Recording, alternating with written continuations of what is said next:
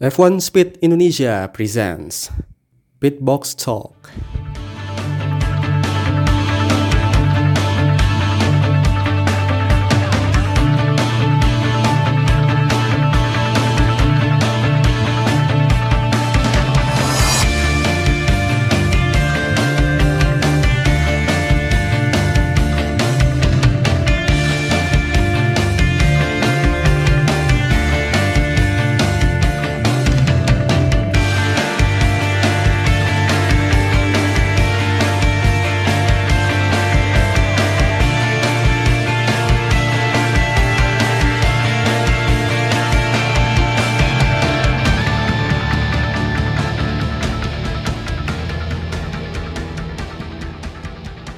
Oke, uh, selamat pagi, selamat siang, selamat malam semua pendengar uh, podcast Speedbox, Speedbox Talk F1 in Speed Indonesia. Uh, kembali lagi dalam episode baru sebel, sebelum ini ya, sebelum balapan di Imola nanti di Italia, GP Emilia Romagna yang namanya panjang banget dan ribet, padahal gampang tinggal dinamain GP Emilia Romagna atau GP Imola pun juga udah bisa sebenarnya, tapi penyelenggaranya lagi pengen begitu mungkin sepertinya.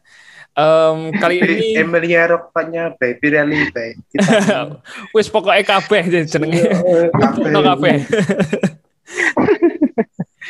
Oke, kali ini kita akan mulai pembicaraan mengenai uh, GP Emilia Romagna setelah tiga minggu ya, uh, udah nggak ada balapan F1 sama sekali gitu.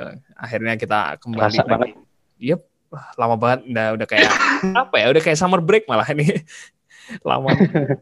Iya. Oke. Eh, Zim, klarifikasi dulu kenapa lu jadi host. Oke. Eh, kenapa sekarang eh, saya Azim sebagai host? Eh, karena Alwi sedang ada di luar, tidak sedang di tempat biasanya. Eh, takutnya ada Iya. noise noise nggak jelas. Em, ya itu dia nah itu baru muncul. Ya, Jadi salah satunya. Uh, saya mengambil alih sebagai sebagai host pada podcast kali ini pada episode kali ini. Uh, kembali lagi Alwi tetap di sini kok, tenang aja. Uh, semua pendengar yang ngefans sama suaranya Alwi uh, nan- uh, nanti bisa menikmati suaranya Alwi juga. Dan ada Mas Ditya juga uh, sebagai bos kita, founder F1 Speed Indonesia yang tidak akan yang tidak akan ke mana-mana pastinya. Uh, ya, begitu. iya, halo BTW kita baru kali ini ya full team ya podcast. Uh, Iya benar sih. dari, uh, dari yang ini, episode uh, pertama. Yo yo yo. Yoi. Oke, eh, mungkin ada yang bertanya-tanya nih, kan, em, terutama bag- bagi yang baru ngikutin F1 lagi nih, eh, kenapa tiba-tiba ada Imola masuk kalender, padahal di beberapa tahun belakangan kan Imola bukan eh, reguler ya, bukan langganan eh, kalender kalender F1, tapi sekarang bar- eh, baru ada lagi, malah sejak eh, musim lalu jadi GP pengganti, sekarang juga masuk jadi GP pengganti juga sebenarnya gitu. Ini Ah. kenapa nih sebenarnya? Sebenarnya Jawa kalender kan ini asli aslinya untuk rode rode apa ya rode ini kan harusnya bulan bulan April ini kan rode ketiga kan harusnya. Tuh. rode ketiga itu di Tiongkok kan di Shanghai. Tapi karena situasi COVID di Shanghai sendiri ya masih ketat dulu aturannya ya. Dan pihak Cina pihak Tiongkok sendiri juga belum mau membu- membuka sendiri soal aturannya untuk olahraga internasional. Akhirnya ya balapan di Tiongkok dibatalkan gitu loh dan akhirnya GP Imola berarti Imola ini masuk masuk lagi akhirnya Ini kayak gitu Oke. Baik, oke berarti sebagai mem- memang sebagai pengganti ya sebenarnya ini uh, Ah. sirkuit ini gitu Uh, bukan sedikit sedikit eh, bukan sedikit sebagai besar. pri- iya pri- bukan sebagai pilihan pertama ya di di awal di awal sudah dijadwalin gitu sebelumnya Uh, gitu. dari awal memang apa ya sirkuit Imola ini memang sebagai sirkuit cadangan gitu sih Hmm, hmm, sebagai pemain pemain cadangan kayak gitu loh. Berarti kalau misalkan ada balapan yang nggak bisa karena pandemi ya Imola masuk gitu. Oke gitu. Karena Iya dan kondisi Ah, kondisi dan- yang tidak memungkinkan ya gitu. dan sebenarnya bukan bukan cuman Imola aja yang sebenarnya dinominasikan sebagai pengganti gitu. Sebenarnya eh, ada kayak apa calon terkuatnya itu kalau nggak Imola Turki gitu kan. Betul. Gue sempat Ah. ngarepin Turki, cuman Imola ya ya udahlah ya karena ya Ah. Imola tahun kemarin sukses juga. Turki sebenarnya sukses sih. Cuman mungkin eh, lebih siap di Imola makanya ya udahlah di Imola aja gitu. Sebenarnya ada tiga sih, eh, Imola, Turki, sama di Portimao itu. Mm, Iya, Terus karena nanti juga nambah juga kan, di. Nürburgring sama apa antara antara Nürburgring sama Bethlehem antara. Hmm. Iya, dan akhirnya yang lolos jadi sebagai pengganti si Imola sama ini ya Portimao, ya Portimao. akhirnya. Iya. Ya, Turki sebenarnya kem- kemarin juga sebenarnya kandidat kuat, ap- tapi penghalangnya apakah di uang, di budget, apa karena ketet, ah, promotornya yang kurang bisa menggait gitu, kurang bisa menarik seperti Imola atau bagaimana nih? Kalau Kalau untuk gua- komputer, eh, Ali-Ali dulu. Ya ya sorry. Waduh ramai nih sorry ya. rebutan, rebutan.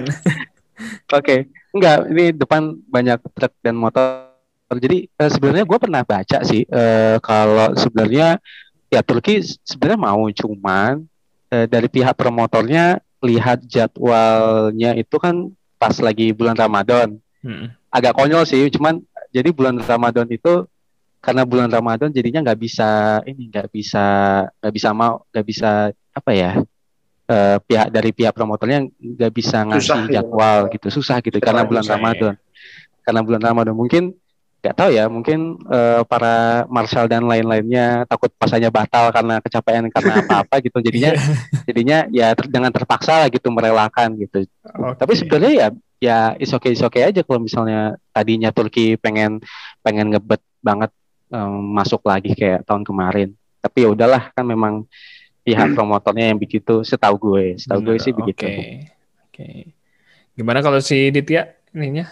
Tadi mau ngomong apa? Ya, sa ya sama sih. eh, Tadi benar kata Rawi, tadi benar. Kalau memang sebenarnya untuk promotor sendiri mau, cuman kan memang jadwalnya untuk GP apa di bulan April kan tepat sama bulan Ramadan kan. Jadinya Turki apa susah untuk masuki jadwal event ke sana. Tapi untuk tapi ini mungkin ya mungkin sendiri untuk sisa kalender event sendiri nanti mungkin ada satu atau dua balapan yang batal lagi gitu loh. Kemungkinan Hmm. besar ya. Hmm, hmm. Ya mungkin kalau misal di akhir tahun atau pertengahan tahun Turki masuk, mungkin bisa bisa bisa aja sih masuk. Hmm, hmm. Bisa bisa sih. Karena eh, ya kita masih di situasi pandemi ya, eh, kayak kemarin aja gitu. Se- banyak perubahan-perubahan jadwal, ya, banyak yang Mm-mm. sebenarnya sudah sudah fix tiba-tiba uh, berubah gitu. Ya eh, kemungkinan itu bakal bakalan an- ada juga sih uh, di musim ini.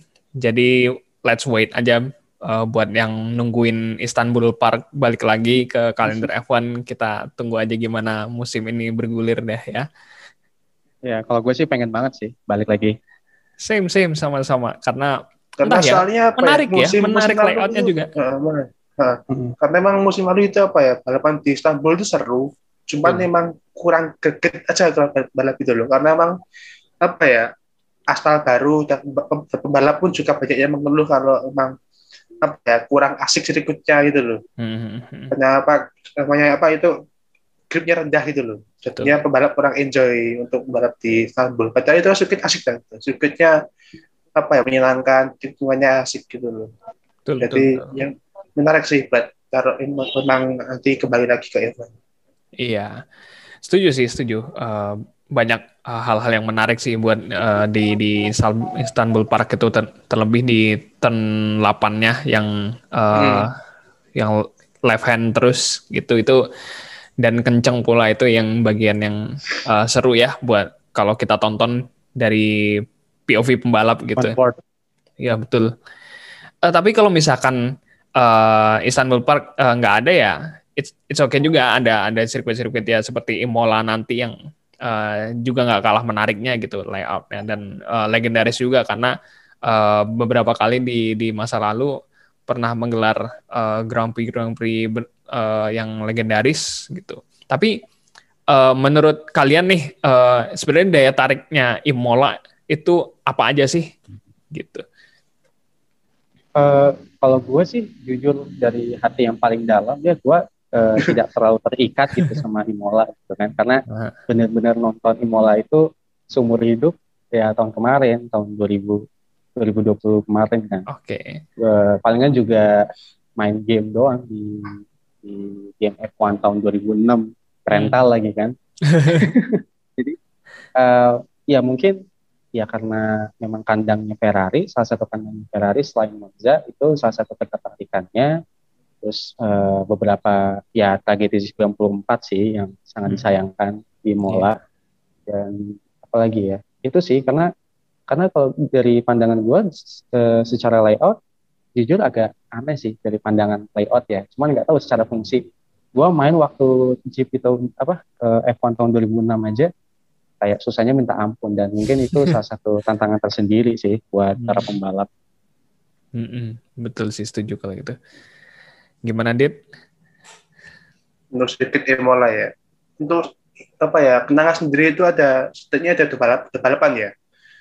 Balapan yang menurut menurut saya paling paling menarik gitu loh tahun hmm. 2003 sama 2005. Ya. Hmm. 2003 itu ketika Michael Schumacher menang uh, ketika ibunya meninggal ya dari yeah. sebelumnya gitu. Iya uh, iya ingat ingat. Dia menangkan. Nah, kemudian di 2005 itu ketika Al, ketika Alonso defense mati-matian dengan Sumi itu gila sih itu. Wah itu nah, menegangkan uh, sih itu. Uh, last last ten laps itu benar-benar apa ya Sumi Sumi ngepush banget kan mau pengen overtake Alonso tapi Alonso bisa stay stay in, apa stay apa ya namanya ya ya pokoknya stay in the lane defensifnya masterclass banget itu bawahnya. Hmm, nah, pokoknya double double itu paling paling melekat di pikiran sih. Walaupun kalau waktu kecil ya nggak nonton juga, tapi kan ada beberapa replay race di di internet dan standar. Ya lumayan lah. Nah, kemudian untuk untuk tadi kan Alwi sempat bilang kalau lay, layout sirkuitnya itu aneh kan. Nah, hmm. sebenarnya ya apa ya mulai itu memang lay, layoutnya unik kan. Nah, hmm. banyak tikungan cepat, kemudian tricky, hmm. banyak apa ya pembalap pembalap itu seperti dituntut untuk tidak melakukan kesalahan gitu loh. Hmm. Nah. Karena kesalahan di Imlas sedikit aja. Itu kayak apa ya? Paling mungkin itu melebar di gravel sebenarnya. Kayak di apa ya di Tambriello chicken itu kan cepet kan itu kan. Kalau hmm. sedikit aja kan langsung melebar ke gravel. Atau hmm. di paling tricky itu sebenarnya di apa ya? Di variante basa sama di Rivazza. Hmm. Di Rivazza itu kan kayak apa ya? Kayak kita harus benar-benar exitnya itu benar gitu loh. Karena kan itu terus panjang itu terus panjang gitu loh. Hmm. jadi kan nah, ya apa ya ini sedikit emang layoutnya kalau dibilang aneh ya aneh. Tapi juga unik gitu loh. Benar-benar uh, tapi juga unik. Karena emang kesalahan salah dikit aja emang ya emang bisa apa ya sangat-sangat costly gitu loh. Betul betul. Sepakat ya, sih sepakat. Ya, ya kalau gue gak tahu ya kalau misalnya di Imola sekarang gimana bentukannya. Tapi ya gue rasain waktu waktu main game itu uh, lu nggak bisa nginjek curb sembarangan terlalu dalam gitu. Uh, atau uh. terlalu ya terlalu nggak nginjek apex sama sekali lu nggak bakal melebar. Tapi kalau misalnya terlalu dalam lu melintir berkali-kali. Gue mah kebanyakan melintir sih. Jadi benar sih yang di, dibilang si Diti ya. Jadi lu nggak bisa apa ya nggak bisa sembarangan kencang-kencang amat gitu. Tapi ya harus harus penuh dengan perhitungan. Tapi hmm. ini sedikit asik tuh, tidak dari onboardnya gitu loh. Kalau onboardnya onboardnya siapa gitu loh, itu sedikit ini asik gitu, loh. beloknya dari ada apa ya? Ada kayak ada kayak ritme gitu loh, sendiri ada kayak ritme ketika melewati sedikit ini. Jadi ya emang sedikit emang tricky, aneh, dan asik kita gitu aja. Iya, itu setuju sih, karena uh, apa mereka bisa menggabungkan banyak elemen uh, yang demanding gitu ya di di layout sirkuitnya dari uh, lambat dari medium speed sampai cepat gitu. Uh, men yang menarik itu sebenarnya di Tosa sama di Fazza sih kalau kalau gue sendiri hmm. karena uh, Rivazza itu uh, bag bagusnya adalah uh, dia dia bisa banyak racing line di situ gitu karena hmm. uh, dua tik dua tikungan ke kiri dia bisa ambil uh, am ambil yang narrow atau atau lebih sempit gitu angle-nya atau apa uh, late apex gitu bisa ya late apex pun juga bisa atau agak melebar di di tengah sebelum masuk ke yang Rivazza bagian bagian terakhir itu itu uh, apa cukup menarik sih di bagian situ. Tosa, Tosa juga uh, apa ya? Yang paling diingat sih uh, ini waktu peristiwanya si uh, Alan Prost sama Siapa? Ayrton Senna Alan tahun Senna. 8, Tahun uh, 89 ya? 88, 88, 89 Delapan kayaknya. atau awal gimana keren sih 88 87 apa 88 gitu loh lupa 89 Itu pokoknya kayaknya. awal-awal lah awal-awal Itu- awal-awal rivalitas Sinat sama Prost di situ Hmm, itu Oh, iya? itu yang ceritanya itu eh itu yang ceritanya waktu tikungan pokoknya gitu pokoknya eh, seingat gua rencananya siapa pun yang bisa ngambil tikungan satu bakal yaudah dia yang bakal Ah, bisa ah. Betul. tahun tapi 88 Senna 8 Senna terus iya aja kan 88 kan Ah. Mm-mm. 88 kalau nggak salah itu awal-awal rivalitas dan Prost di situ awal-awal dari Hmm. antara dua itu masih itu dimulai itu awal-awal Oke oke iya itu benar-benar langsung uh, terpercik banget tuh apinya mulai Ah. mulai dari situ langsung terpecik api-api rivalitas. Betul. Betul.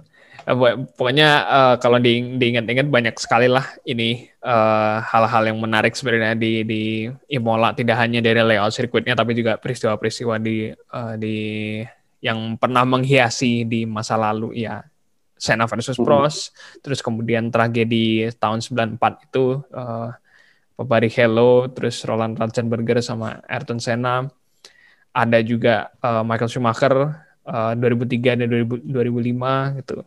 Ba- banyak juga eh, peristiwa-peristiwa yang kalau kita lihat ke belakang. Tapi nggak tahu nih apakah 2021 nanti bakal ada balapan yang wah gitu. Kita kita patut tunggu sih. Eh oke kalau ini kan menuju menuju GP Imola ini kan kan- karena break kita sekitar tiga minggu eh, emang exact tiga minggu ya eh, sejak eh, Bahrain kemarin dan terasa lama. Ini sebenarnya bisa ini nggak sih bisa eh, jadi momentum yang dimanfaatkan oleh tim-tim untuk wah ini waktunya pengembangan nih atau wah ini eh, kita rehat bentar nanti eh, begitu di di Imola kita udah siapin semua eh, apa upgrade upgrade yang yang eh, diperlukan untuk Imola eh, dan dan bisa melibas aja gitu loh eh, pesaing-pesaingnya itu itu gimana nih Eh, gimana nan- eh, tim-tim dan pembalap-pembalap memanfaatkan momentum break ini sebagai eh, momentum yang pas buat eh, mere- mereka refreshing dan juga siap-siap lagi untuk fighting. ya yang menarik itu anu ya menarik itu bagaimana bagaimana Mercedes ini ber- bereaksi gitu ya Hmm. karena emang apa ya dari Bahrain sendiri kan udah kelihatan gitu loh. Kalau Mercedes ini jelas-jelas di belakang Red Bull gitu. Hmm. kemudian di Imola ini nanti ya untuk tipe sirkuitnya jelas-jelas tidak tidak mendukung Mercedes gitu loh. Karena dengan apa ya tikungan cepat itu sangat-sangat menggunakan Red Bull daripada Mercedes jadi Betul, yang, yang menarik itu gimana gimana cara Mercedes selama tiga minggu ini untuk mem- memperbaiki format dari B12 itu gimana? Hmm. ini menarik gitu Oke. ya kelompoknya sendiri sih apa ya untuk untuk penampilan mereka ya masih di belakang Red Bull cuman cuma untuk untuk saya sendiri ekspektasi ya semoga aja ada ada perbaikan sendiri gitu ya ada Hmm. ada ada sedikit perbaikan dari mobil mereka Hmm. seenggaknya apa ya kedua balap mereka nggak ngeluh soal soal apa ya soal grip belakang yang nggak ada atau atau swing speed gitu sebenarnya enggak ya Hmm. ya kemudian yang menarik lainnya adalah papan tengah papan Oke. tengah itu ada Tauri yang sudah apa ya sudah sudah kayak planning sendiri gitu loh sudah kayak planning. Mereka planning untuk update dari Imola sampai ke Spanyol gitu loh. Dimulai dari Imola sendiri. Untuk Tauri sendiri kan ini kemarin udah dibahas di YouTube kan, kan soal bagaimana peluang-peluang mereka untuk naik podium. Hmm. Eh, jadi ya ya semoga aja Tauri dengan, dengan upgrade baru mereka di Imola dan juga track yang cocok dengan mereka ya semoga aja mereka bisa podium beneran kan di Imola nanti. Semoga. Nah, semoga aja. Oke, terus gimana Wid? Eh, ini eh, pendapat lu? eh gua sih gimana ya? Kan kan kita udah ngupload video soal apa Tauri kan. Itu ja- udah dijelasin sama si Ditya gitu. Em, ya gua gue juga setuju gitu. Gua pengen lihat eh, Alpha Tauri setelah harusnya sih sukses dua-duanya ya karena Gasly waktu di Bahrain agak apes gitu Em, ya untuk Red Bull juga harusnya bisa bisa apa ya bisa mencari apa mencuri kemenangan lah harusnya. Harusnya dan pengennya sih begitu. Cuman kan tahun kemarin Mercedes kita tahu untuk sekarang bagaimana gitu kan. Uh, kalau bisa untuk upgrade upgrade sendiri mungkin ter, menurut gue tidak terlalu banyak ya. Uh, palingan ya biasalah kebanyakan dari aerodinamik gitu. Hmm. um, tidak terlalu banyak uh, substan masih bukan substansial sih bukan. Secara kuantitatif eh secara ya kuantitatif tidak terlalu banyak uh, perubahan gitu. Itu sih kalau gue oke. Emang uh, patut ditunggu sih ini gimana Mercedes bisa uh, menyeimbangkan dengan Red Bull. Apalagi Red Bull sangat kuat di baik di race pace maupun di qualifying pace, single lap pace. Mereka benar-benar uh, kencang di uh, tikungan cepat yang bisa ngal ngalahin Mercedes di situ dan kita tunggu uh, apa ide-ide brilian lah uh, dari dari Mercedes gim uh, gimana bisa mereka menemukan hal-hal uh, yang tersembunyi dari dari mobil mereka terus tiba-tiba melesat lagi dan bisa uh, mendominasi lagi atau justru uh, tetap tidak bisa merespon pada Red Bull. Tapi let's see, let, let's see aja kita uh, ketika nanti di kualifikasi hari Sabtu dan uh, balapan di hari Minggu gitu. Tapi kalau tapi jangan gimana gimana Wi? Tapi tapi jangan lupa juga tahun kemarin Red Bull lagi apes tuh. Nah, apalagi persoalan bukan cuma Red Bull sih, itu lebih spesial ke Verstappen ya, apa sih di Itali? Ya. Iya betul. Ya, Sejarahnya spesial ke Verstappen. Nggak pernah harmonis kayaknya sama uh, Italia. Italia. Uh, dari dari dari DNF tahun lalu, Mugello pun juga DNF, Monza DNF. Monza. Apalagi berarti itu aneh tiga tahun lalu itu aneh itu. Tiga kali di Italia kok apa semua gitu. Jadi kan emang ada tanya ini ada apa Verstappen dari Italia. Oh, nggak tahu. Kayak kayaknya emang uh, Verstappen emang nggak boleh ditakdirkan ini deh buat daftar daftar menjadi pembalap Ferrari ini udah nggak bisa nggak nggak bakal ini nggak bakal mujur dia pasti. Nah, tapi ta tapi kalau uh, boleh dibilang ya um, nanti yang bakal bakal di bakal perlu dilihat nggak cuman Alfa Tauri aja sih kalau di midfield McLaren juga. Mm. McLaren tuh uh, yang lompatannya paling jauh uh, se, uh, dalam beberapa tahun terakhir mereka progresnya besar.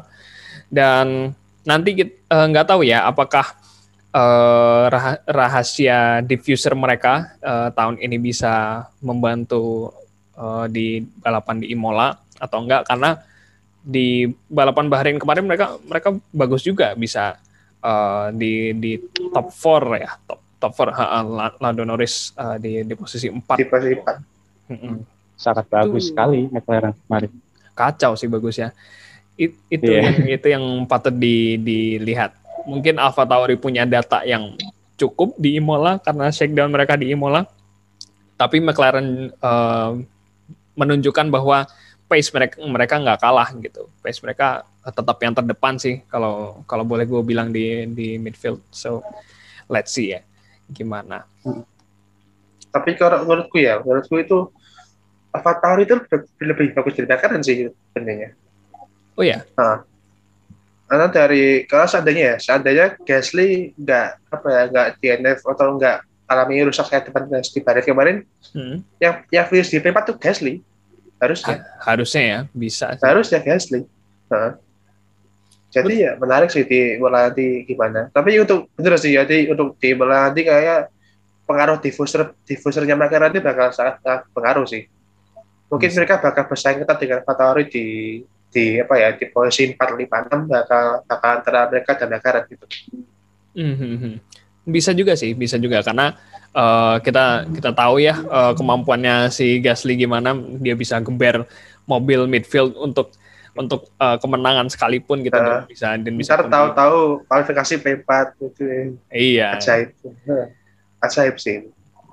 Kita kita perlu kita perlu tunggu sih ini gimana nanti uh, Norris dan Ricardo uh, saling bekerja sama biar uh, biar bisa mengatasi si Alfa Tauri biar nggak mengancam uh, apa McLaren di uh, di midfield gitu. Sama Sunoda tadi ya kayak bagus Sunoda. Hmm. Si Sunoda kayak bagus nih tadi. Kayak Sunoda kan apa ya? Dia kalau apa ya kalau tidak lihat ya, hmm. dia adalah balap saat ini yang yang mempunyai jauh paling banyak di Imola sih. Hmm. Saya selama setahun terakhir ya, setahun, setahun terakhir. Kalau setahun terakhir kan dia berapa kali di tes di, di Imola di sini Sunoda. Hmm, bener Udah bener. banyak kan. Dari Udah tiga 2020. kali kan tes sendiri dia. Betul. Tiga kali tes privat kan. Ya, kayaknya dia bakal bagus sih ntar nih. Nggak kaget sih kalau ntar dia di kualifikasi bisa top 10 atau top 5 nggak kaget sih. Karena emang bagus dia. Betul, betul, betul. Karena track time penting buat eh, buat Ah. pembalap dan juga buat tim gitu. Eh, mereka bisa adaptasi setup di situ, terus juga eh, pembalap bisa adaptasi dengan eh, tracknya dan gimana eh, si mobil itu eh, re- merespon eh, sirkuit itu gitu. Eh, jadi jadi eh, Sunoda Sunoda emang patut di, di- diperhatikan juga. Ini nanti apakah bisa justru bisa ngalahin Gasly? We don't know, we never know karena karena skillnya skillnya skillnya sama kedewasaannya sebenarnya udah udah bisa terbukti ini sih bi- Ah. bisa bisa layak di diberi podium tapi Dia cuma kurang Ya. experience saja. hmm, Cuma kurang experience. Buat gue gue lihat Sunoda umur segitu gue merasa minder aja sih eh, lihat kemampuan dia gitu kayak kan kayak waktu podcast eh, beberapa minggu lalu ya Jim ya Yep, yep. ngomongin soal Sunoda gue juga langsung insecure gitu nih anak bisa sampai mencapai di posisi itu gue gue bisa apa gitu ya gue sebagai orang yang pertama kali lihat Sunoda sejak Formula 1 eh, udah udah yakin aja tinggal ya benar tadi pengalamannya bagaimana. Eh, kita belum tahu apa apa aja kesalahan yang akan dia buat. Karena kan rookie kan mungkin Iya. aja. Eh, dan anak muda lagi kan paling muda di lintasan. Jadi eh, kita ya mungkin melihat apa aja kelemahan dan kekuatannya gitu. Mungkin eh, rookie yang paling berpengalaman ya Alonso mungkin ya wah, wah itu sangat berpengalaman sekali. Belum belum udah udah ada dua juara dunia kan? Wah iya nggak tahu dari dari mana dia hadiahin dua juara dunianya itu. Wah, rookie Hmm. Lewis Hamilton lewat lah. Parah. Experience Parah, lama, dari lama itu. Rookie terbaik udah pokoknya langsung auto auto rookie terbaik. Sunoda nggak bisa Sunoda nggak bisa. Belum belum lah. Belum bisa lah. Oke, kalau em, ini kita udah kayak dapet hint-hint nih ya eh, apa eh, clue-clue tim-timan bakal eh, tim-timan aja yang bakal eh, bisa punya hasil ciamik dan eh, yang kira-kira bisa eh, punya titik balik lah dari dari Bahrain GP. Nah, kalau dilihat dari s- eh, proses penge- pengembangan-pengembangan isu-isu pengembangan yang akan dilakukan sama tim nih, kira-kira prediksi liar kalian eh, apa aja nih? Eh, mulai dari dari podium, eh, terus banyak banyakkah insiden kah atau dari midfield apakah nanti eh, Hmm. bakal lebih ketat dari Bahrain atau gimana? Silakan. Eh, ini ntar kan, ini ntar kan apa ya? Harapannya juga kan kemungkinan hujan kan, kemungkinan kan. Kemungkinan Mhm. hujan kan, dari minggu. Kemungkinan hujan, ya kayaknya kayaknya kalau hujan nggak terus-terus banget, kayaknya ya bakal apa ya startnya normal kan, start start, start normal. Mhm. Kalau start normal, kelompoknya besar di dua satu dua kayak bakal chaos, Mhm. satu dua chaos. Ya kalau emang hujan untuk podium, kayaknya yang menang Hamilton sih kalau aku. Hmm. Soalnya Iya. hujan. baru gue hujan. ya gue mau Hamilton. ngomong kayak gitu sih Hamilton kedua Verstappen ketika bah ketika ketika ketika ke siapa ya siapa ya kalau hujan ya kalau hujan ya kalau Ah. hujan mungkin kalau hujan itu mungkin bisa bisa antara Sainz atau atau Perez mungkin Nah, Hmm. kalau kalau kering kalau- kalau dry race ya Gasly sih mungkin Gasly Oke.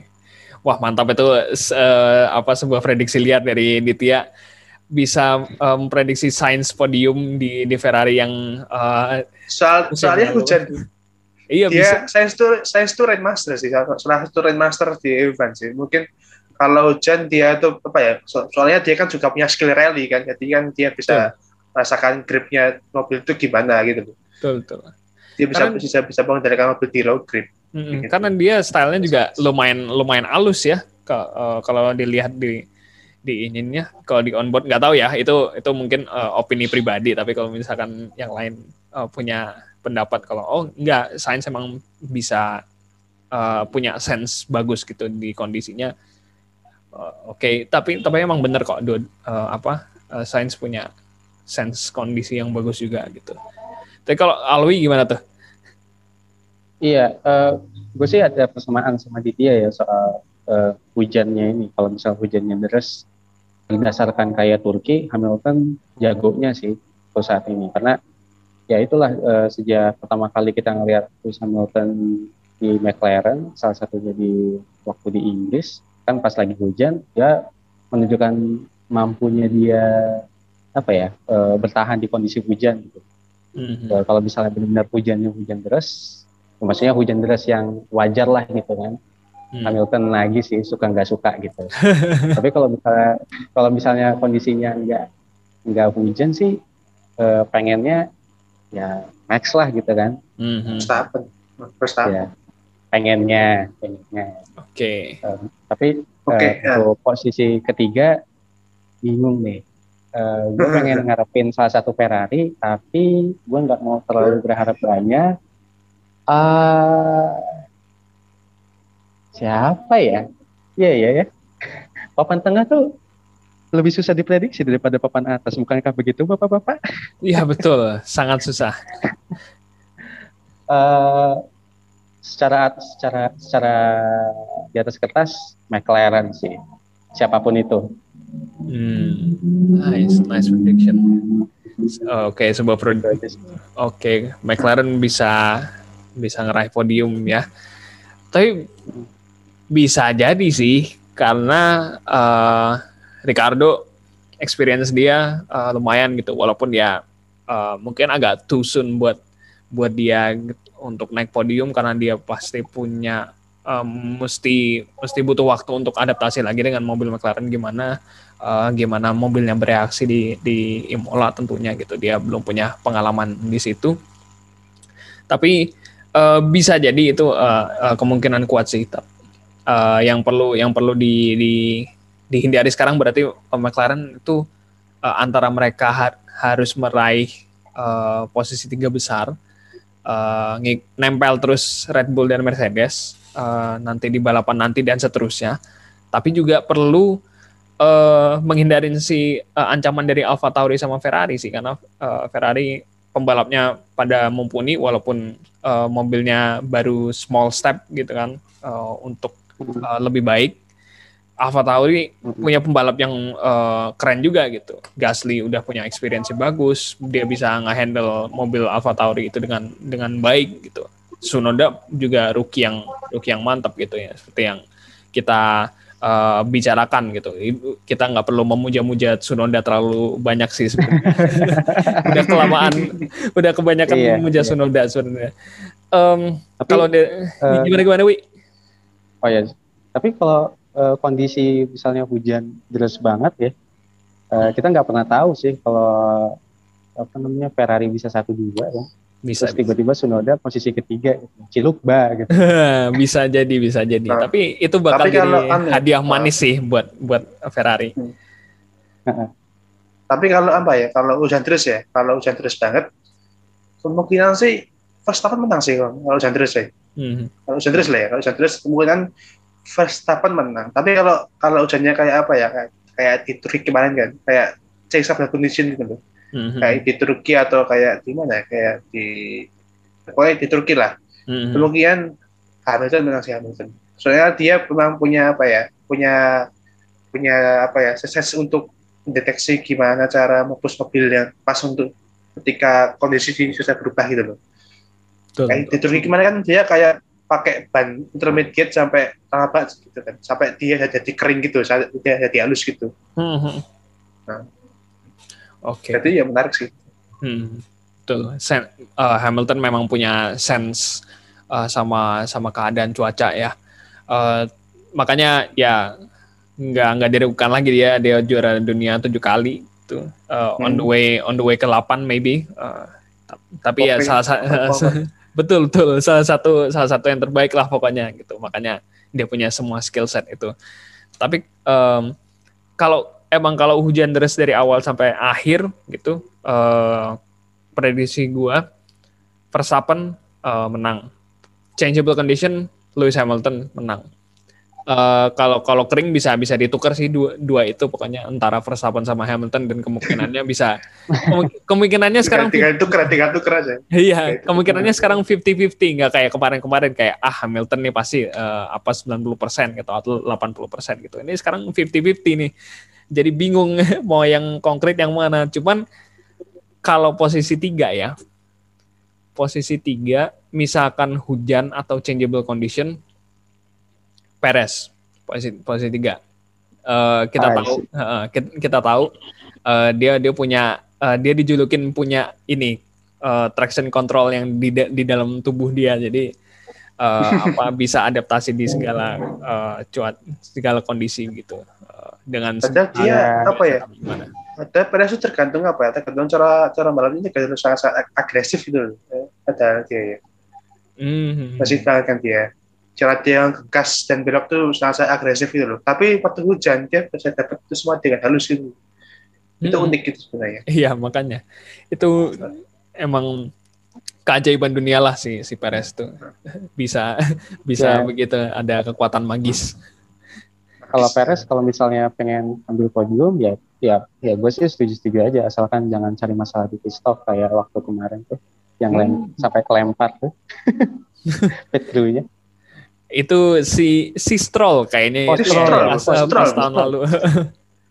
oh, ini nggak ada yang Oh. ngomongin stroll ya nggak ada yang jagoin stroll podium apa gimana Enggak. hujan loh ini Nggak, tahu-tahu bukan. di P3 Wah kalau naik gimana ya? naik itu P3 gue dari nggak ada yang awal mau jagoin Aston, podium gue lihat dari awal ah, lihat Aston Martin nggak sebegitu banyak berharap sih. Oh kalau hujan tuh malah justru si si, Tahun lalu, Vet- eh, si Vettel justru pas Turki kemarin sama Jerman 2019 itu. oh. oh iya Ah oke oke bisa bisa bisa tapi lah stroll kemarin pul di Turki hujan loh hujan. Iya bener sih. Dengan aspal yang low grip, nah itu bisa bisa jadi bisa jadi pertimbangan juga sih. Wah menarik menarik. menarik. Eh, jadi- Tapi tapi kan ya banyak faktor juga lah. Nggak bisa nggak bisa kayak karena low grip juga aspalnya karena hujan juga. Hujan tapi ya nggak tahu lah. Eh, kalau misalnya yang namanya hujan faktor X terlalu banyak ya. Eh, ya benar-benar Ah. kita lihat aja ntar hari Sabtu gimana. Setuju Eh. setuju. Tapi eh, yang yang menarik ya itu eh, Stroll dengan kemampuan eh, di hujannya itu eh, terbukti pas musim lalu di Turki. Tapi dengan kondisi mobil sekarang eh, Aston Martin yang kita nggak tahu dia dia ada di sebelah mana gitu di di Bahrain kemarin mereka nggak mereka nggak Nah, dia. Sementara Itu sih yang tahu. itu sih yang gue concern dari awal soal Aston Martin sih Oke oke itu itu benar sih kalau kalau gitu. Oke deh.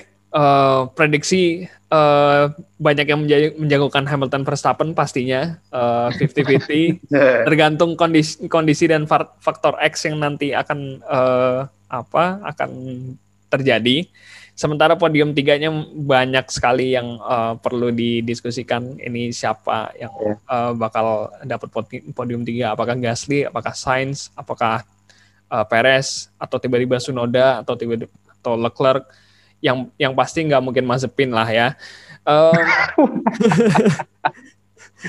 Aduh Eh, Oke kalau gitu em, daripada kelamaan-kelamaan prediksi, mendingan kita tunggu aja aksi-aksinya gimana di eh, di hari Jumat, Sabtu dan Minggu nanti tanggal 16 sampai 18 April di Emilia Romagna di ja- pastiin semua stream, streaming di streaming legal ya, jangan jangan cari streaming streaming ilegal.